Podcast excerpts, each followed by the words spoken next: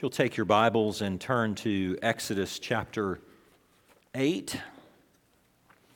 Exodus 8. We're going to read 1 through 19 this morning. Last Sunday, we, we looked at, at what the text calls the first blow from God's hand. The Lord Himself struck the, the Nile River and turned it into blood. And we, and we saw that the Egyptians worshiped the Nile and several gods associated with the Nile.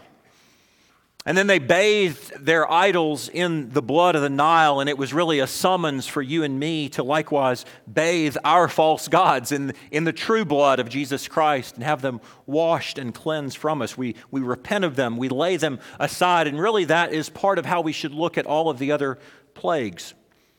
And so this morning we're going to study the second and third signs that God gave to Pharaoh. Again, this is the Lord confronting the idols of the Egyptians and calling you and I to say, Where do I see these idols in my own heart?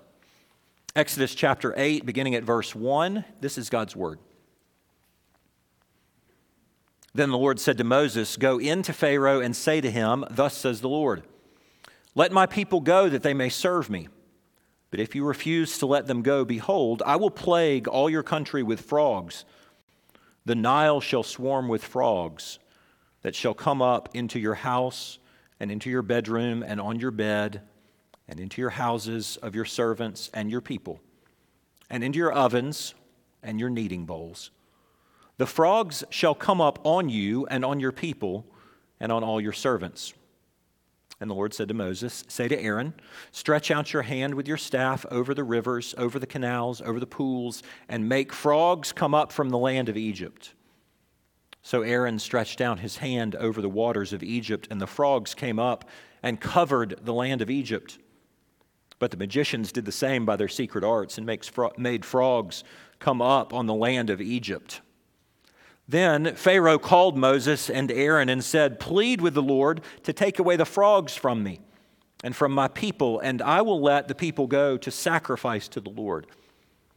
Moses said to Pharaoh, Be pleased to command me when I am to plead for you and for your servants and for your people, that the frogs be cut off from you and your houses and be left only in the Nile. And Pharaoh said, Tomorrow. Moses said, Be it as you say, say, so that you may know that there is no one like the Lord our God. The frogs shall go away from you and your houses and your servants and your people. They shall be left only in the Nile. So Moses and Aaron went out from Pharaoh, and Moses cried to the Lord about the frogs, as he had agreed with Pharaoh. And the Lord did according to the word of Moses.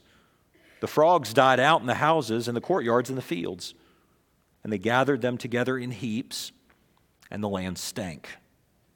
And when Pharaoh saw that there was a respite, he hardened his heart and would not listen to them as the Lord had said. Then the Lord said to Moses, Say to Aaron, Stretch out your staff and strike the dust of the earth so that it may become gnats in all the land of Egypt. And they did so. Aaron stretched out his hand and his staff with his staff and struck the dust of the earth and there were gnats on man and beast. All the dust of the earth became gnats in all the land of Egypt. The magicians tried by their secret arts to produce gnats, but they could not. So there were gnats on man and beast. Then the magicians said to Pharaoh, This is the finger of God. But Pharaoh's heart was hardened, and he would not listen to them as the Lord had said. This is God's word. Let's pray for his help.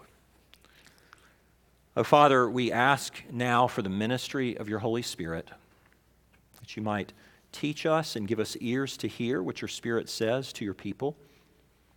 More than that, we pray that you would be willing to use an ordinary sinful crooked stick once again to point the narrow way to Christ Jesus. That unlike Pharaoh, we might find life through him. In whose name we pray. Amen.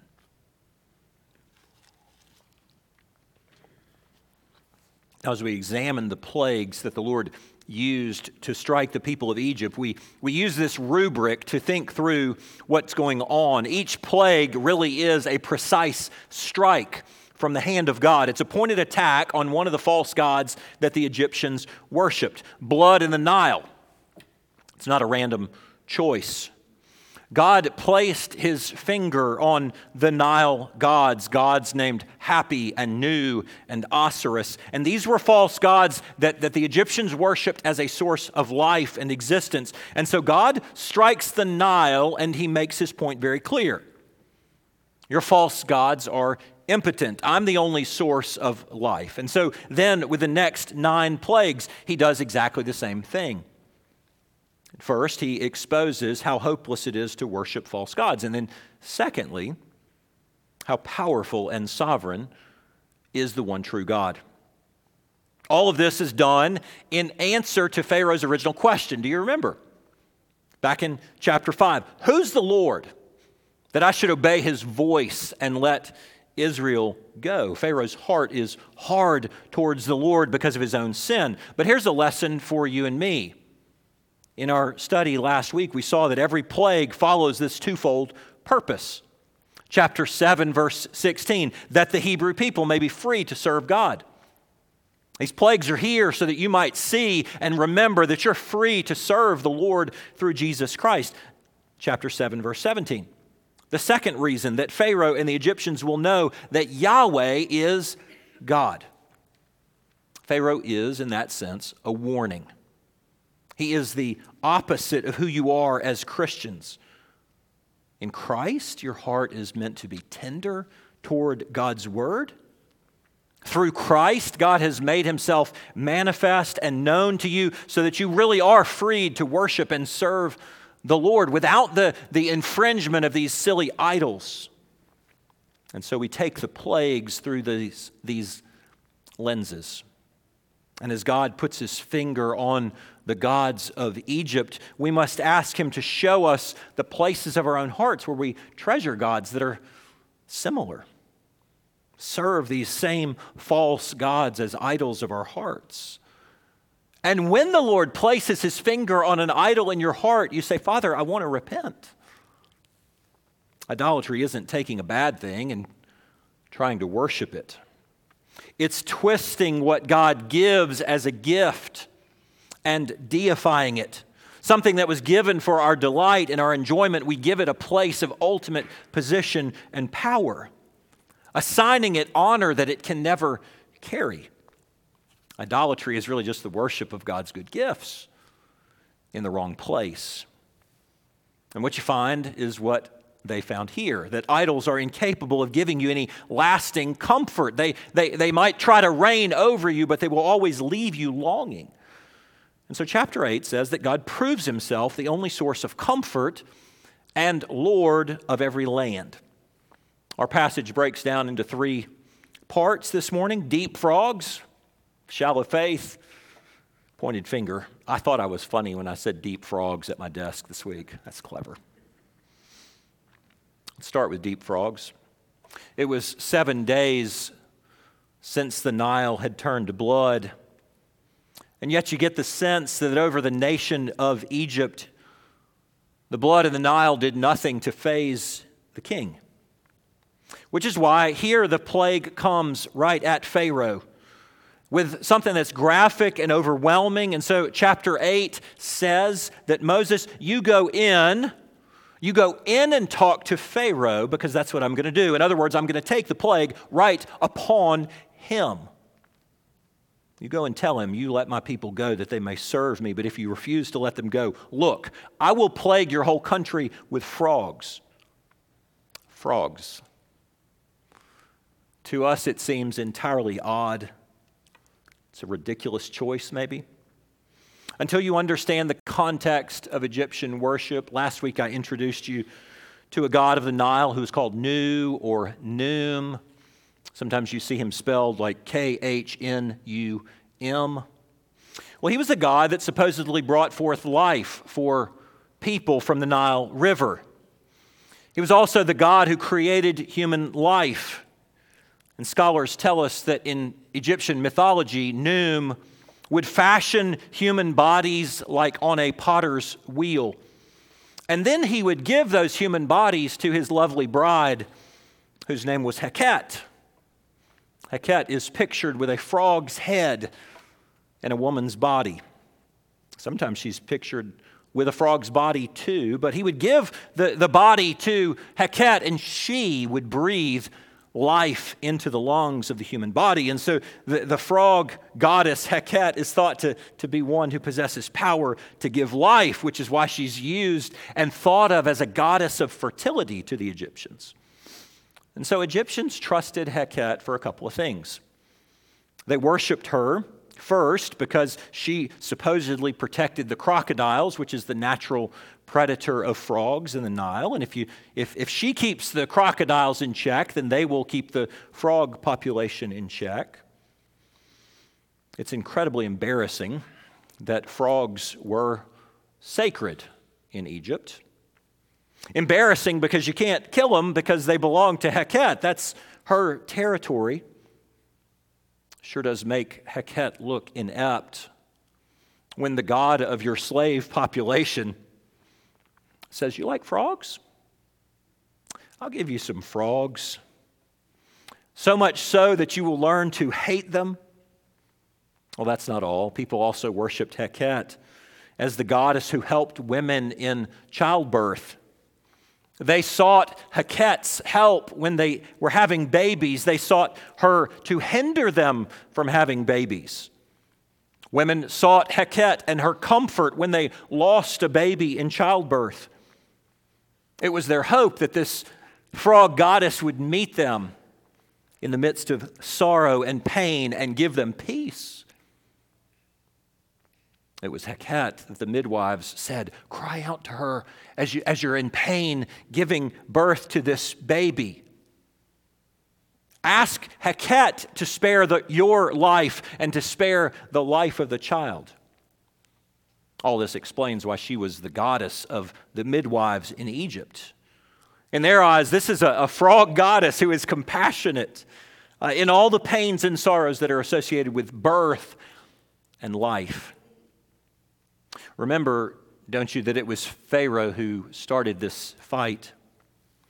It was Pharaoh who oppressed God's people. It was Pharaoh who issued the order to have all the Hebrew baby boys thrown into the Nile River. Now, that was 80 years earlier. This is a different Pharaoh.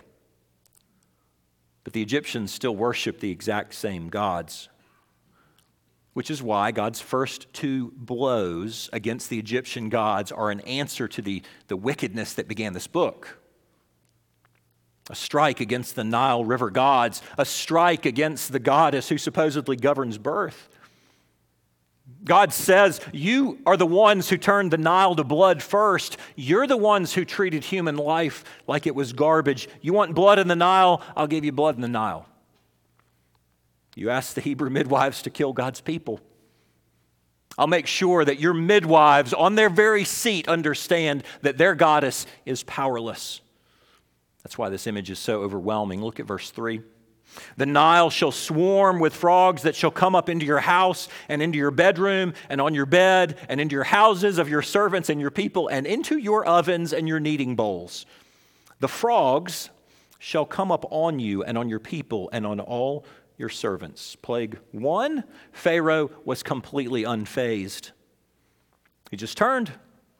He went into his house. Somebody's responsible for getting him water and it's not him, so he never really took it to heart. That won't happen this time. In fact, Pharaoh, when you lie down to sleep, the frogs will be in your bed, croaking under your pillow. They will hop on your face and they will climb up your legs. You go to get something to eat, there will be a frog in your bowl you go to bake bread. You have servants that do that. When they go to grab the mixing bowl and they start turning dough, whoop, there's frogs. You throw the frog out, and then you, you finally get the dough mixed. When they arrive at the oven, there's already frogs there waiting to see them, which is why the word all is repeated over and over again. Hebrew scholars point out that there's a really strange use of the singular in this passage so that you are to get the sense that it is one giant frog with his belly sitting over the top of the nation of Egypt. And the Egyptians are crushed under his weight. And many of you have faces that are going like this. And you should, because that's the picture. That's precisely what the Lord was doing. As frogs are all over the place, God puts his finger on their goddess and he declares, This goddess is inept. I don't think anybody worships Heket by name anymore. But I do wonder if we're still not tempted to worship the very things that she represents. The Egyptians desperately wanted to control childbirth. And the edict from 80 years earlier tells you that this is a, this is a culture of death. Do you live in a culture of death? Is your culture any less interested in gaining control over childbirth? Your enemy, Satan, today is way too crafty to give you a silly frog goddess. No, you're Americans. You're too sophisticated for that. And so he has renamed the frog goddess Planned Parenthood. The ability to control the birth and life by any means necessary. Isn't the false promise of an abortion the capacity to control childbirth, to make sure that another life doesn't come and inconvenience your life? You don't have to fall to the lies of Planned Parenthood, though, to be tempted by this frog goddess.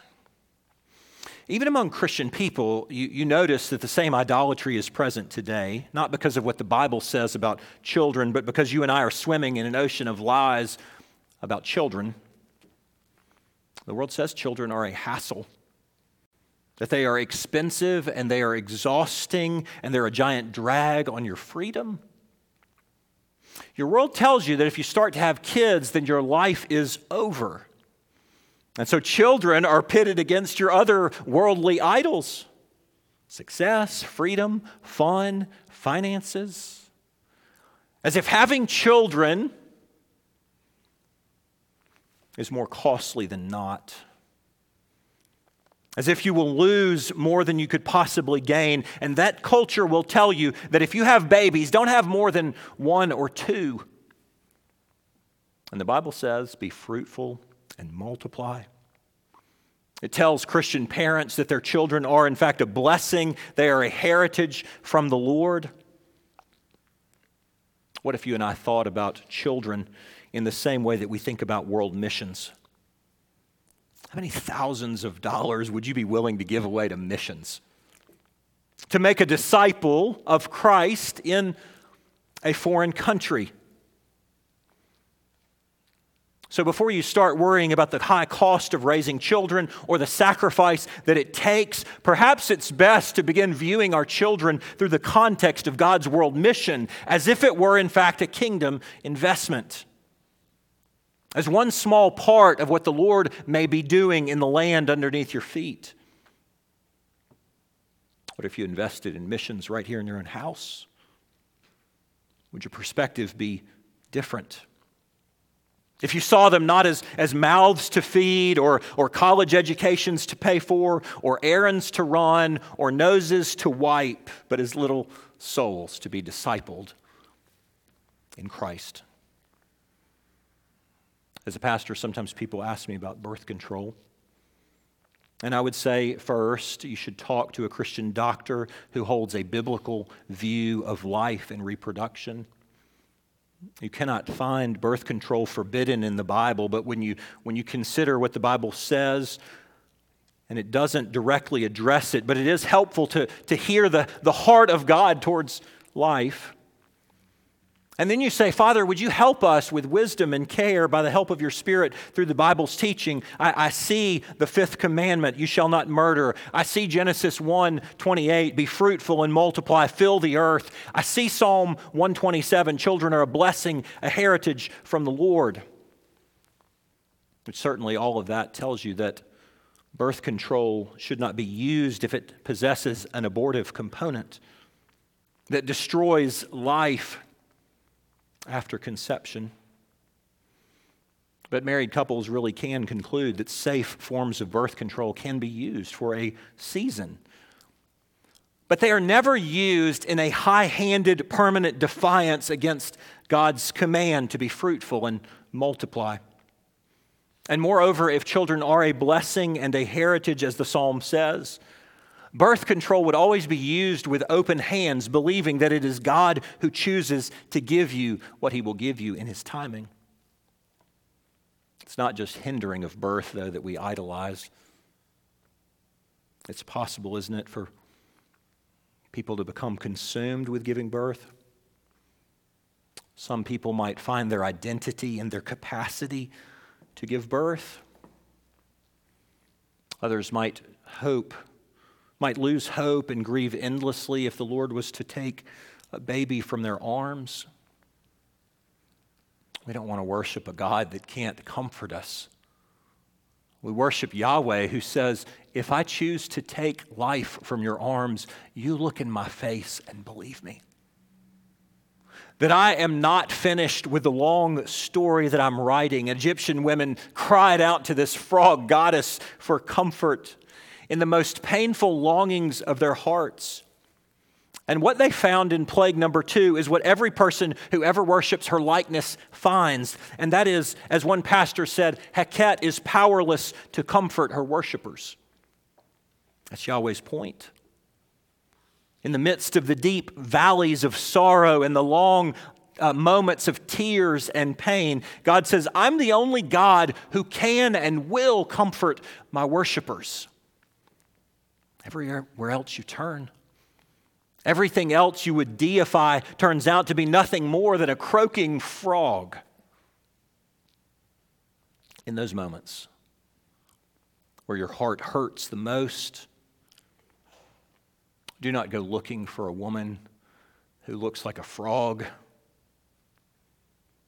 Go looking for a God who looks like a man whose image is found in the Lord Jesus Christ, the Son of God, because in him God proves himself the only source of comfort and the Lord of every land. Deep frogs. Now let's look at shallow faith. Verse 7 is the third time that the court magicians try to do, at least in appearance, the same signs that Moses and Aaron did. And they're always incapable of doing the real sign. I mean, the real wonder would be to push back the plague that God had brought on the Egyptians. They can't do that, and so they produce more frogs. You can tell from Pharaoh's response, this time he's not so impressed. So he does what would have otherwise been unthinkable. He goes back to Moses and Aaron, verse 8 Plead with the Lord to take away the frogs from me and from my people, and I will let the people of Israel, I will let the people go to sacrifice to the Lord. Sounds like a big change, especially when you consider Pharaoh's earlier comment who's the Lord? That I should obey his voice, that I should let Israel go. And suddenly he goes from a place of pride to a place of humility, and he's forced to acknowledge that this plague is from Yahweh. This is not a natural disaster. Suddenly, where he could be ignored before, the God of the Hebrews cannot be ignored in this plague. More than that, it almost seems as though Pharaoh's ready to obey his voice. But this is shallow faith.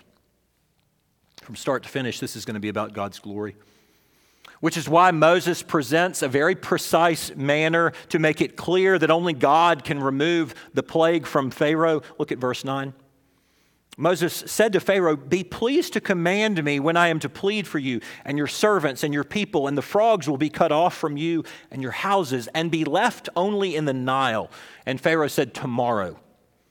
Moses said, Be, as it as you, be it as you say, so that you may know that there is no one like the Lord our God. The frogs shall go away from you and your houses and your servants and your people. They will be only left in the Nile. And all this is to prove what com- one commentator called Yahweh's incomparable power and control over the situation. Only God can look at his enemy and say, Why don't you tell me when you want them to be gone? Only God could keep the frogs in the boundaries of the Nile River, instantly putting them back and then killing every one that is on the land. It was always a showdown. It was a showdown between the one true God and the false gods of Egypt. What was the purpose? Look at verse 10. That you may know that there is no one like the Lord our God. And then God did it. As quickly as the frogs appeared, they were dead all over the land. All over the land, the frogs were dead. And you and I are left with the image of frogs, piles and piles of rotting frog cadavers. And this is now the second time that we are told that the land stank. Why do we keep hearing that word? The land stank. Because when Moses and Aaron came and told the Hebrew people God's plan of deliverance, you remember initially they believed. But as soon as Pharaoh turned up the heat, he said, Work harder. There's no straw for your bricks. It was then that the foreman came and began to complain to Moses, You've made us stink in the sight of Pharaoh and his servants. God has turned the table on their fears. Yes, there is an aroma in Egypt. But this is an aroma of judgment. This is the odor of sin's consequences. This stubborn Egyptian king and his dead idols are now rotting in the air. That's what makes the land stink. And so, with all of this odor wafting in the air, this is the moment for Pharaoh to make good on his promise. If there was ever going to be genuine faith in God, here it is. Verse 15. But when Pharaoh saw that there was respite, he hardened his heart and would not listen to them as the Lord had said. The word respite in the original language really means room, it means space. Pharaoh wanted a little breathing room, a little space. And one pastor said as soon as he had enough space to get his life back on his own terms, he had no use for God. Whatever panic it was that overtook him, whatever need for someone to pray for him, whatever cry for relief he had, once it was gone, there really was no genuine repentance. And so here's a warning Pharaoh hated the frogs. In fact, he hated the frogs. He was sick and tired of being overrun by frogs, but the frogs were really just the consequence of his sin. Pharaoh never really hated his sin, he just hated the consequence. What a warning that is to us. How many of you hate the consequences of your sin? But like Pharaoh, there may be something in you that, that, that is refusing to get rid of the sin itself. If this was genuine faith, he wouldn't have called Moses and Aaron and asked them to pray for him. He would have fallen on his face. Oh, God, I repent. I'm so sorry that I am so stubborn. I hate my pride. I turn from it. Pharaoh's shallow. He asks someone else to do the praying. He wants breathing room. God, take away the consequences, get rid of my frog problem, and I'll follow you. Shallow faith. Shallow faith always tries to bargain with God. God, give me a spouse, and then I'll be a better man. Take away my pornography problem, and I'll never go back to it. Or the girl might say, God, this guy isn't very good for me. If, you, if you'll just take him out of, his, out of my life, I won't choose a guy like that again. God, I, I've got a lot of friends who kind of lead me astray. If you'd help me kind of separate from them, their bad influences, I promise that I'll stop partying. Or whatever your sin consequence might be. And here you hear the voice of Pharaoh from the grave. He says, The frogs were actually a blessed warning to me. I should have hated my sin more than I hated the frogs. Moreover, God doesn't make bargains. Breathing room was more dangerous than the frogs. Can you hear the warning? Getting out from under sin's consequences, what our hearts often want to do. The Lord says sometimes that consequence is the very best thing for you. It's not respite you need, it's not room to breathe, it's repentance and faith. Cry out to God for forgiveness before you cry out to, God for relief.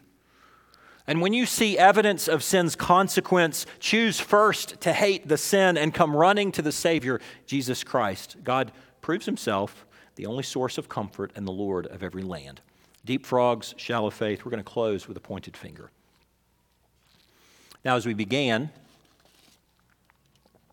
the study on plagues, we saw every time this is the finger of God on the specific idols of Egypt. And so it's important that we ask ourselves what idols of my own heart are being exposed? Where has the Lord placed his finger? A king would not let the, is, is, the people of Israel go, but he hardened his heart. And so the Lord this time strikes with no warning. It is the third plague. With Yahweh's instruction, Aaron goes and he strikes the dust of the earth, and the dust becomes gnats in Egypt. The King James Version translates this as lice. Uh, the NIV or ESV use the word gnats. Verse 17 and 18 tell us that whatever they were, they weren't just flying around, these were actually on man and beast. So maybe they were lice, maybe they were mosquitoes. Whatever they were, the numbers were deliberately overwhelming. Philip Ryken says the third plague may have been intended to humiliate the earth god Geb. By turning the dust into bugs, God was claiming authority over even the very soil of Egypt and over the God of the ground. And so the Creator God, who brought forth man from the dust of the ground, suddenly brings chaos from that same dust. And so, if Yahweh has his finger on Geb, he also has his finger on Pharaoh, who himself thought that he was a god. The Egyptians worshiped Pharaoh as a god because they thought that Pharaoh was the one who caused there to be harmony and stability and equilibrium in the whole cosmos. And so, when the God of creation begins to dismantle his creation and send it into chaos, Pharaoh is over here exposed as powerless. This time the magicians tried, but they can't imitate the plague. From here forward, when Pharaoh hardens his heart, he won't have the magicians as an excuse to ignore the power of God. Take a look at verse 19. Then the magicians said to Pharaoh, This is the finger of God. But Pharaoh's heart was hardened, and he would not listen to them as the Lord had said. Your God placed his finger on the idol of the ground, on the land, the territory that the Egyptians worshiped. And then he placed his finger on Pharaoh, the one who thought that he controlled the stability of the universe. What is God's message to you. First, there is no land, there is no territory in your own heart where the Lord does not have the right to place his finger, where he doesn't have the right to disrupt the soil and say, Child, stop trusting in your own power in your own capacity to control. Instead, look up from the ground into my face. Secondly, how many of us live as though we are the ones who bring equilibrium and control and harmony to our own world? As if I am the God of control. How many of us trust in ourselves? for that balance of life. Maybe it's your intelligence or your charisma or your good looks or your position. Very clearly, God says you can't stabilize your world because you're not God. I've only given that place to my son. That's the reason we read Colossians 1.